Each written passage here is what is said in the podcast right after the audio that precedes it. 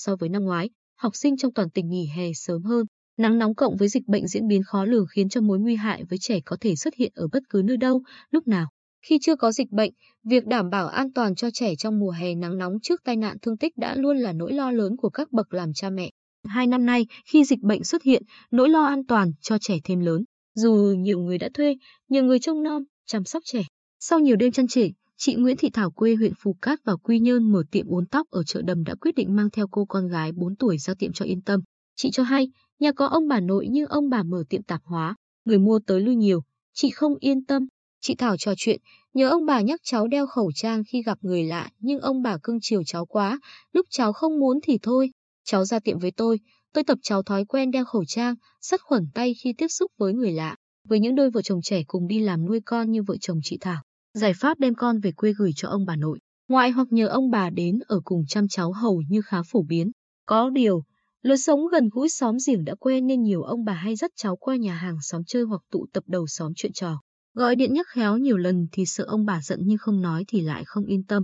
Cùng với ông bà, anh chị em ruột hoặc anh chị em họ đang là nguồn trông trẻ khá lý tưởng do nhiều trường nội trú, bán trú, cao đẳng, đại học cho học sinh, học viên, sinh viên nghỉ tránh dịch. Chị Ngọc Trân ở phường Đống Đa, thành phố Quy Nhơn, cho hai nhà có hai con trai cách nhau hơn chục tuổi nhưng cứ sắp vô là chọc ghẹo nhau như chó với mèo. Chị Trân cho biết, anh lớn tính khá hời hợt, ít nhường nhịn em nhưng mà không nhờ ảnh coi em thì không biết nhờ ai. Hai anh em ở nhà là lựa chọn tốt nhất hiện tại, nỗ lực trang bị kiến thức, kỹ năng giúp trẻ tự bảo vệ mình trước dịch bệnh. Tai nạn là việc đang được nhiều người làm cha mẹ thực hiện. Ở thị xã An Nhơn, nhiều gia đình để tờ rơi đăng tải thông điệp 5K dưới lớp kính của bàn ăn và dán chúng trong phòng khách, phòng ngủ, các học tập của các con. Chị Kim Hồng ở phường Nhân Hòa cho biết, đề tài về COVID-19 luôn rất hot trong những bữa cơm gia đình của nhà chị. Chị Hồng cho hay, vợ chồng tôi cố ý nói với các con về diễn biến của dịch bệnh, nhắc nhớ các con về thông điệp 5K. Những tờ rơi ở dưới lớp kính của bàn ăn ngay trong tầm mắt nên các con có thể nhìn vào, đọc hiểu và góp chuyện cùng ba mẹ. Nhiều tuần qua, xã Vĩnh Kim, huyện Vĩnh Thạnh đã tổ chức lồng ghép nội dung đảm bảo an toàn cho trẻ trong các cuộc họp tuyên truyền về phòng chống dịch COVID-19. Tỏ ra khá tự tin, Phó Chủ tịch Ủy ban Nhân dân xã Đinh Khư cho hay, phần lớn trẻ em trong xã nghỉ hè đều ở nhà với anh chị, ông bà để cha mẹ đi làm. Anh Khư trao đổi, xã Vĩnh Kim hầu như rất ít khi xảy ra tai nạn thương tích gì với trẻ, bởi đa số các em đều được ông bà, cha mẹ dạy những kỹ năng cơ bản khi lên rừng, đi suối cùng.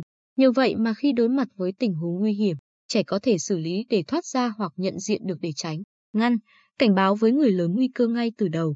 Theo bà Hà Thị Hiếu, Phó Giám đốc Trung tâm Công tác Xã hội và Bảo trợ Xã hội tỉnh kiêm trưởng phòng tư vấn và trợ giúp đối tượng, trực thuộc trung tâm, tùy vào độ tuổi của con mà cha mẹ chỉ bảo, giải thích về dịch bệnh, hướng dẫn cách ứng phó với sự cố ngoài ý muốn.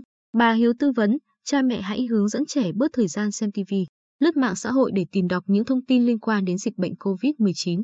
Tai nạn thương tích thường xảy ra với trẻ em trong mùa dịch, mùa hè nhất là đuối nước.